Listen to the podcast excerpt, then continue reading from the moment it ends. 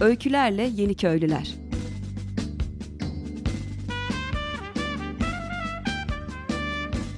Türkiye'den ve dünyadan kırsala dönüşün öncüleri.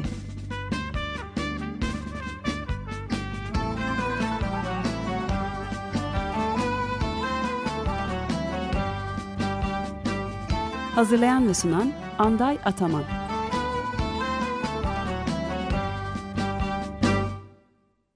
Sevgili Açık Radyo dinleyicileri e, merhaba. Bu haftaki e, programda e, konuğumla e, Fethiye'deyiz, onun evindeyiz.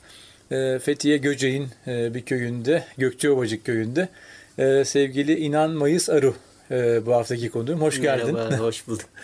e, İnan Mayıs Arı'yı tahmin ediyorum e, bu programı takip eden insanların hepsi tanıyordur diye düşünüyorum. E, e, ama belki tanımayan hala varsa diye ben kısaca kendini e, tanıtarak istersen başlayalım. Sonra devam ederiz. Tamam. Ne, ne- e, kendimi nasıl tanıtayım acaba? Serbest Evet, abi. Nasıl, tamam. nasıl tanımlıyorsan. çeviri, çeviri yapıyorum. E, yaklaşık dört buçuk senedir işte İstanbul'dan ayrıldım. Ondan öncesi de var tabii. De- e, çeşitli gir, İstanbul'da yaşadığım dönemler, çıktığım köyde yaşadığım dönemler. Son dört buçuk senedir de köyde, kırsalda bir hayat kurmaya çalışıyorum. Bahçeyle, bostanla uğraşıyorum. Dağ tepe dolaşıyorum, yabanı tanımaya çalışıyorum daha çok. Böyle devam ediyor. Evet. Ha. Tamam. Bence yeterli. Peki bu, bu- yani burası nasıl bir yer? Buradaki hayatı nasıl algılıyorsun? Nasıl geçiriyorsun? Nasıl anlatırsın bize? Hani çok- bence çok güzel bir yer tabii de ama sen, senin gözünden, senin perspektifinden nedir buranın şeyi anlamı?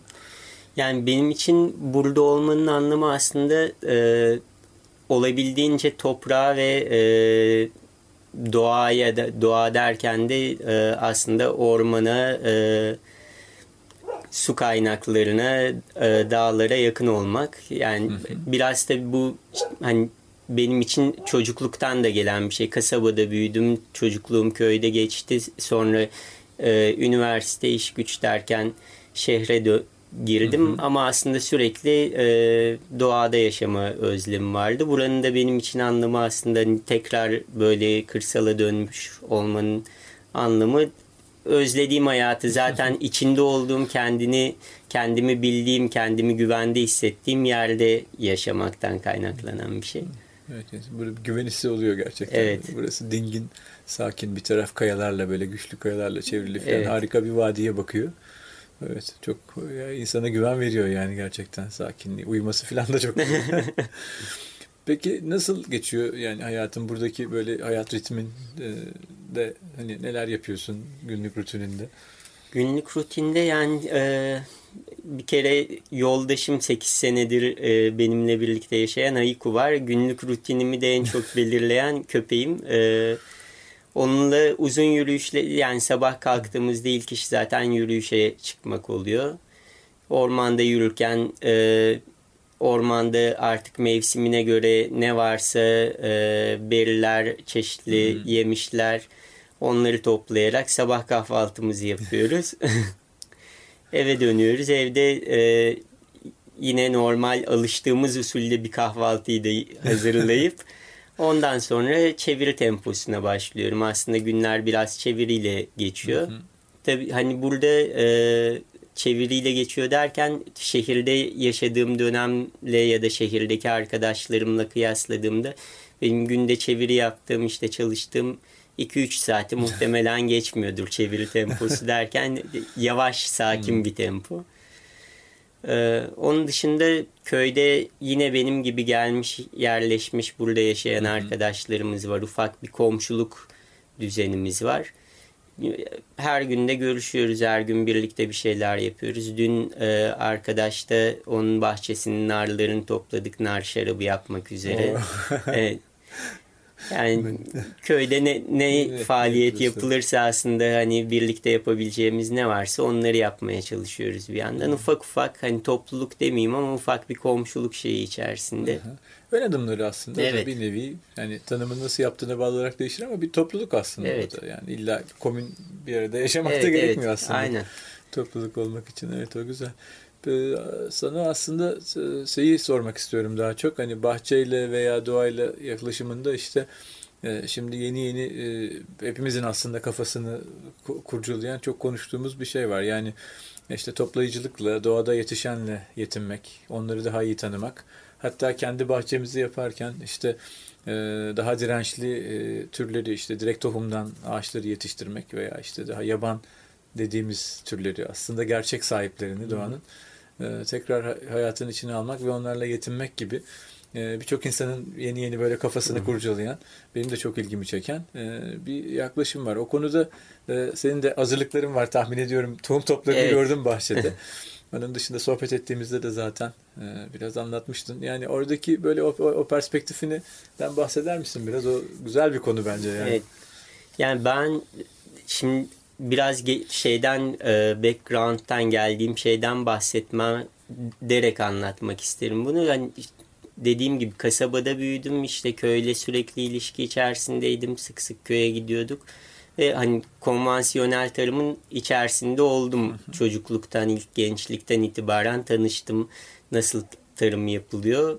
O o bilgiyi oradan aldım. Kökten gelen bir şey vardı ve e, onun doğru bir yolu olmadığını gördüm. Zamanla e, başka şeylerle, düşüncelerle, permakültürle, e, Fukuoka başka öğretmenlerle tanıştıkça başka alternatif yolların olduğunu öğrendikçe. Bahçede de e, ilk başta köye döndüğümde yerleştiğimde bu ilkeleri uygulamaya başladım. Çok da hani güzel, e, sağlıklı ilkeler bir yandan.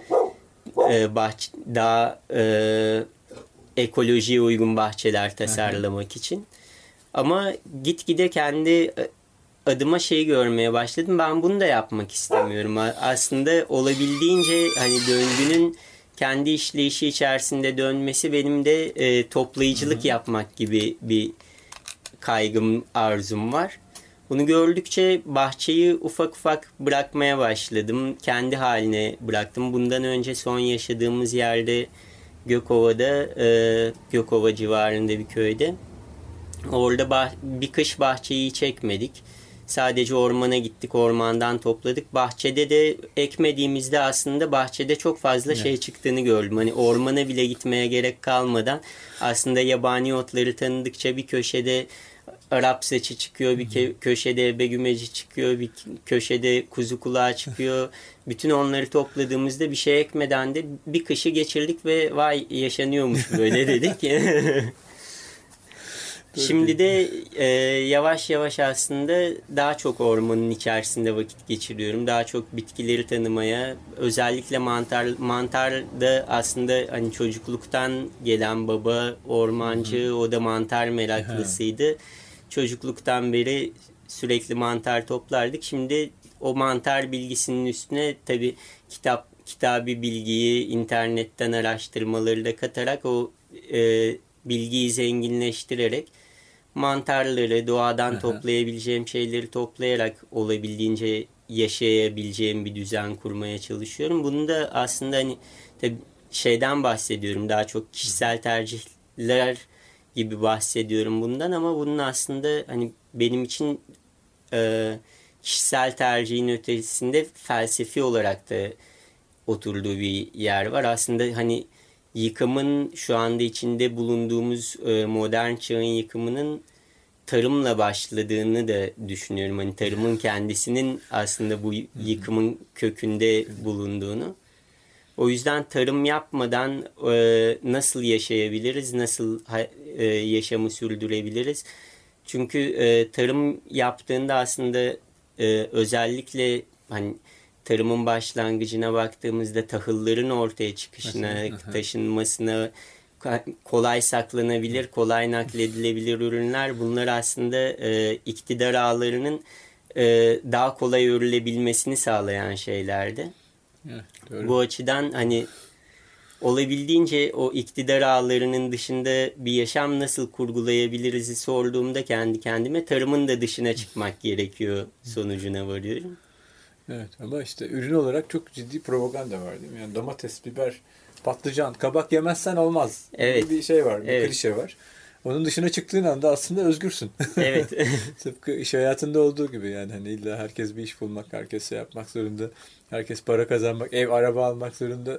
Klişesini e, şey yapabildiğin anda, bir Evet. kenara bırakabildiğin anda aslında özgürlük e, şeyini hissediyorsun yani böyle o, su- havayı Evet. solumaya başlıyorsun. Gıdada da ben de aynı şeyi düşünüyorum aslında. Gıdada tam da öyle bir şey var. Bir tuzak var yani sistemin e, çok ciddi. Sevgili Oya, Oya Ayman geçen seneydi galiba bir şey yazmıştı. Her şey biriktirmekle başladı diye. Hı hı. İlk o t- buğday ekilip e, biriktirildiği anda bu sistem o hiyerarşik baskı Evet. düzeninin başlamasını o da benzer bir argümanla açıkladığı bir yazısı vardı Cumhuriyet Bilim'de. E, evet o oralar o, o, o, o buraları iyi çalışmak lazım. Aynen. Ve hani şu anda bir de yediğimiz birçok şey işte bahsettiğin domates, patlıcan diyoruz, patates. Hani en temel mutfağımızdaki gıdalara baktığımızda bunlarla ilişkimiz aslında çok yakın. Hani Sanıyorum. çoğu Amerika kıtasından geliyor. Bitkiler biz hani diyoruz ki Türk mutfağı salça olmadan olmaz ama do- domates ne zamandan beri var acaba mutfakta? evet, evet doğru. Onları sorguladığın anda aslında Evet. o kadar da vazgeçilmez değil. evet. Şimdiki tahtını aslında sorgulayabiliriz her zaman. Evet o e, o gerçekten tamam gıda ile ilgili duruş e, yani o bu politik bir şey bence ben onu bir politik bir alan olarak görüyorum. Yani topluluk olmak tarım dışı toplayarak e, yani hani ekonomik şey yaratmadan hareket yaratmadan e, bu- bunları kurgulayabilmek aslında çok yeni bir toplum düzenini e, de birlikte getirecek e, Evet. büyük ihtimalle baştan kurulacak yani o ilişkiler.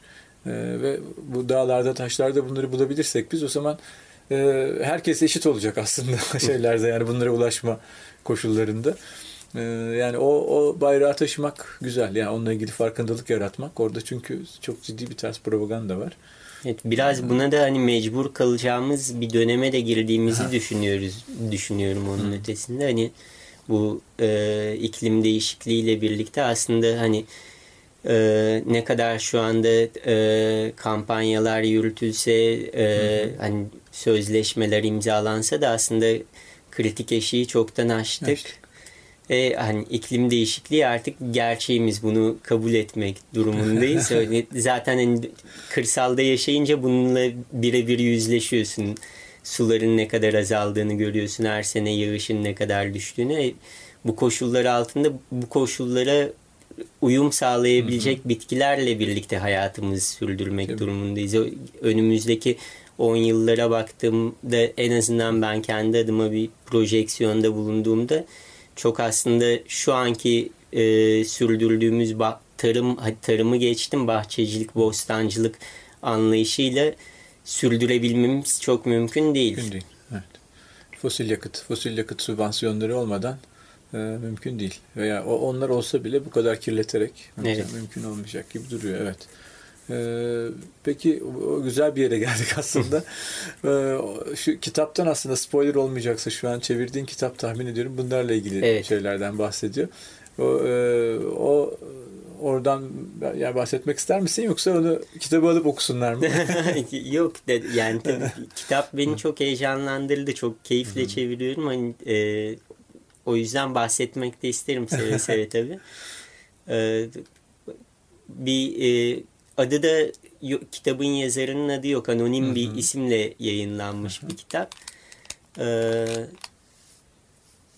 Desert Çöl adında ve şu anda iklim değişikliğinin gerçekleştiğini artık e, kritik eşiğin aşıldığını söylüyor ve e, temelde şöyle bir eleştiri getiriyor. Bütün e, toplumsal hareketlere, sosyal hareketlere e, dünyayı e, değiştirir, dünyayı kurtaracağız, dünya, bütün dünyayı değiştireceğiz algısı aslında e, sıkıntılı bir algı diyor. Biraz da dinsel düşünceden, bin yılcı, milenyıl e, düşüncelerden e, miras kalmış toplumsal hareketlere, sol hareketlere bir algı diyor.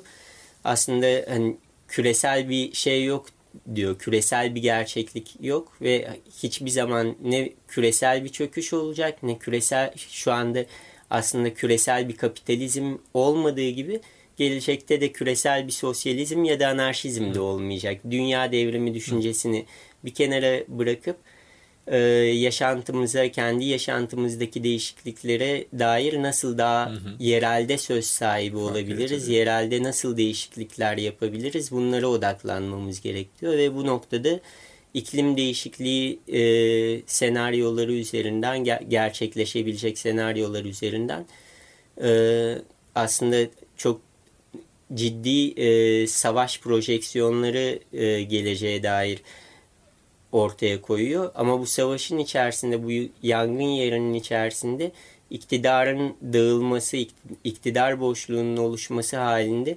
çeşitli e, otoriter olmayan Hı-hı. özgürlükçü adacıklar oluşması için de yerler açılacaktır, zeminler açılacaktır. Bu fırsatları değerlendirmek için de bugünden bizim e, bu ilişkileri kurma, bu ağları oluşturmaya odaklanmamız gerekiyor.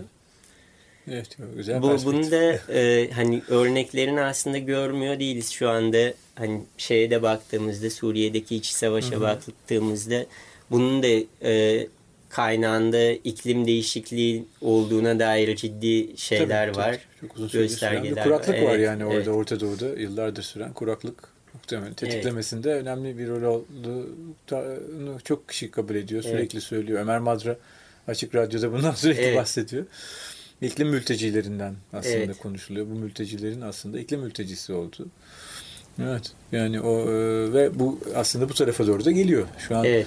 bu sene için biz Ege Akdeniz bölgesinde herhalde ciddi bir kuraklık olduğunu herkes fark etmiştir. Evet. Yani Ekim ayına geldik ve 4 aydır hiç yağmur yağmadı. Evet. Ee, ve en, hiç normal değil bu evet. bu bölge için. En en güzel suyun olduğu yerlerde bile şimdi suların son damlalarına evet. e, geldik maalesef. Kaz Dağı'nda da öyle bu. Evet. Ben bu yazı biraz Toroslarda, Batı Toroslarda gezerek geçirdim ve hani çok ciddi biçimde o e, su kaynaklarındaki azalmanın etkisini gördüm. Birçok yerde sular bitmiş. Suyun olduğu yerlerde de maalesef su e, hapsediliyor. Hapsediliyor. Çünkü çok kıymetli artık. Evet. Bir de tabii çok fazla su kullanılıyor bir yana. Hani kıymetli evet. olduğu bir yana ama Bayramiç'te e, elma için filan kullanılan su miktarı e, inanılmaz ve elmanın e, çiftçi için aslında hiçbir ekonomik değeri yok. Çoğu şu an toplamıyor bile. Ama bir yandan da alışmış o rutinde ona suyunu veriyor, ilacını veriyor, gübresini veriyor. İlacı defalarca defalarca 20-25 defa her hafta uyguluyor son dönemde filan. Ve çok büyük bir mali yük altına giriyor. Suyu da çok ciddi harcıyor ama karşılığında çoğu zaman e, fiyat belli olduğunda toplamak bile e, gerekmiyor yani. O, o emek şey, bütün evet. ilaçlar, o şey, zehir dağlarda kalıyor. Evet buralarda da aynı durum işte seracılık için seracılık geçerli. Tabii. Bütün su kaynakları aslında seracılık için harcanıyor. Ciddi oranda şey aşağıya Finike'ye, Kumluova'ya indiğinizde plastik örtüler altında evet, değil mi her yer? Çok büyük devasa alanlar örtülerin altında ve hani gittiğimde oradaki köylülerle konuştuğumuzda e, barajların suların bu şekilde hapsedilmesine dair konuştuğumuzda e, su lazım seralar için diyorlar. tabii ki bar baraj lazım ihtiyacımız var diyorlar. Ama argüman çok evet. kötülerdi. İlaçsız olmaz. Evet. Klasik muhabbet ilaçsız olmaz abi. Sonra taş devrine mi dönelim? Siz ne istiyorsunuz? Evet. Falan. Ama örneğin barajların yapıldığı bölgelerde özellikle şey de gözlemliyorum. Çok e, ciddi biçimde bu işte kara leke hastalığı denilen, mantar Hı-hı. denilen e, hastalıklar aslında nemden kaynaklanan nemden şeyler ve baraj bölgelerinde çok yaygın artıyor. Evet, olarak aynen. artıyor. Aynen. esinti yoksa, nem varsa evet. kara leke var. O zaman evet. ne var? Her hafta ilaç var. Evet. Mantar önlemek için. Sonra o ilaçların kalıntıları var. Falan gibi gidiyor. evet o, o döngüyü e, kırmak lazım.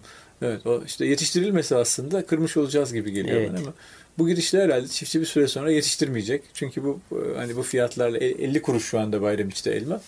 50 kuruşa elma sattığınızda ilaç firmasının parasını bile ödeyemiyorsunuz. O zaman aynen öyle. Yapmayın daha iyi diyoruz biz yani kahvede. Evet.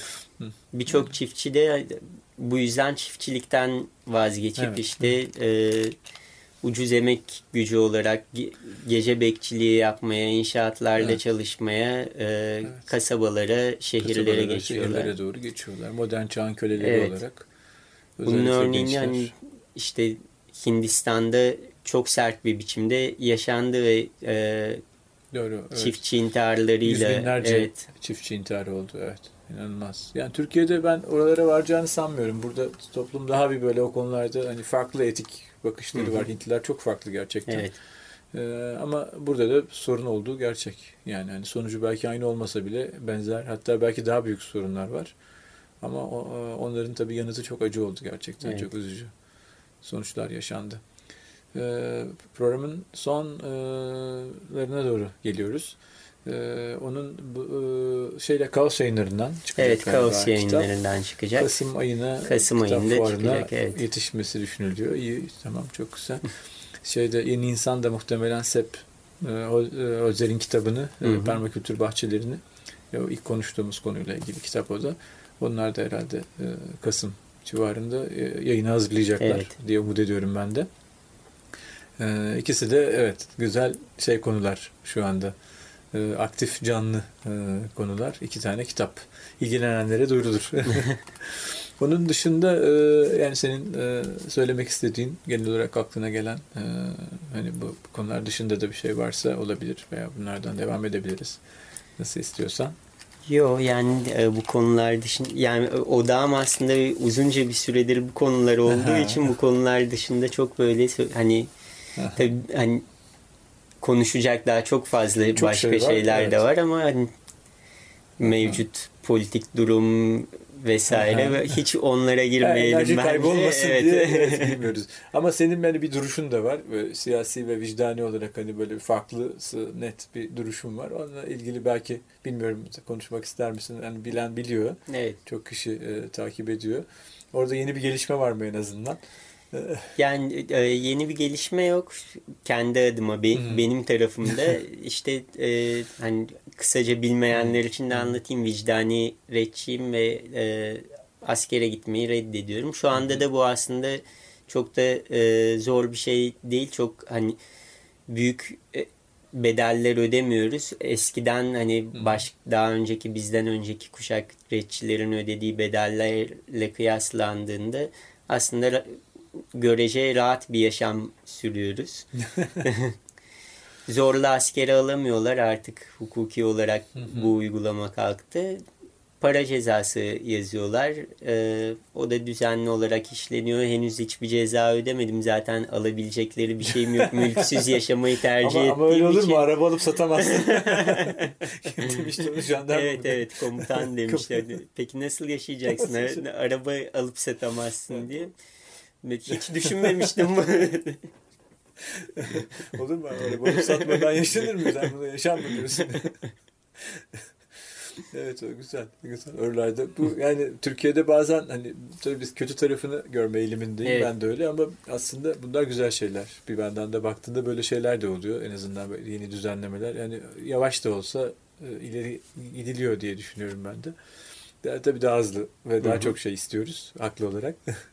Ama bir yandan da bakınca geçmişe bunlar da hani bugün geldiğimiz yerde aslında farklı bir yer. Yani onu da Evet. hakkında teslim etmek lazım.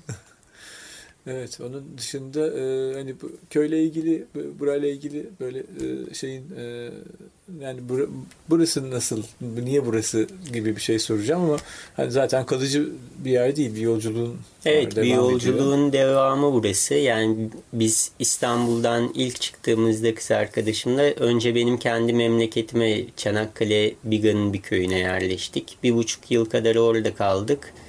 Oradan Gökova tarafında bir köye geçtik. Bir buçuk yıl kadar orada kaldık. Sonra buraya geldik. Ee, aslında biraz hem yer arayışı e, hani nereye yerleşelim, nerede yaşayalım arayışı.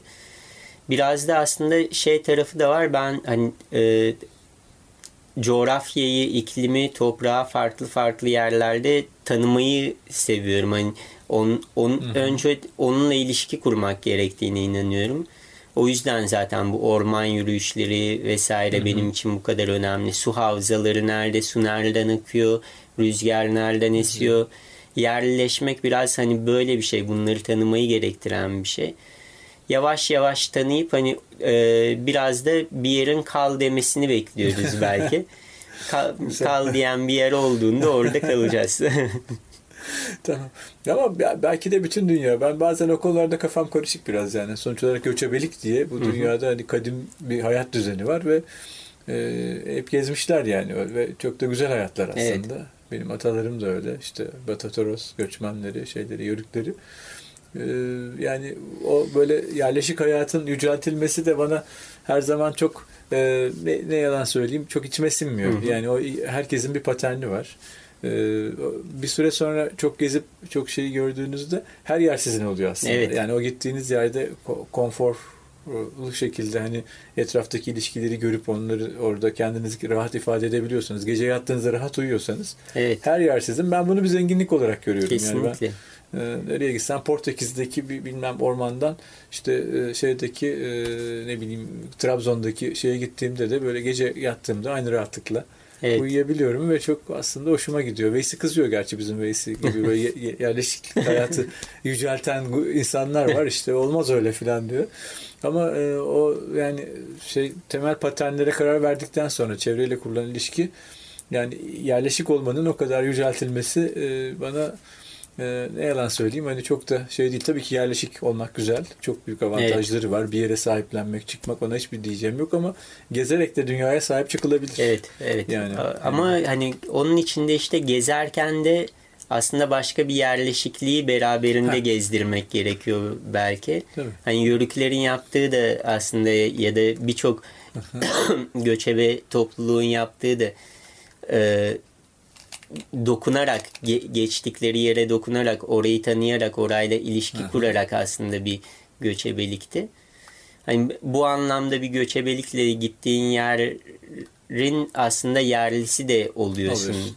Evet, tam aslında evet. Biraz, bu da daha güzel bir ifade evet. oldu. tamam süremizin sonuna geldik.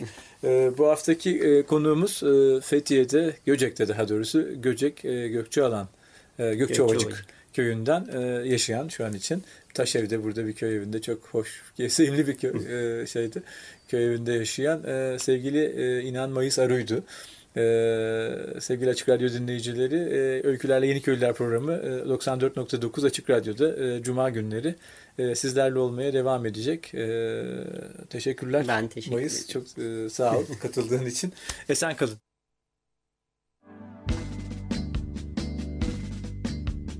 Öykülerle Yeni Köylüler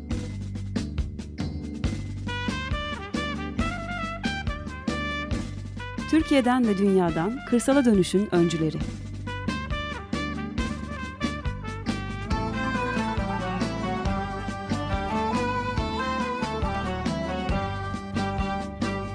Hazırlayan ve sunan Anday Ataman.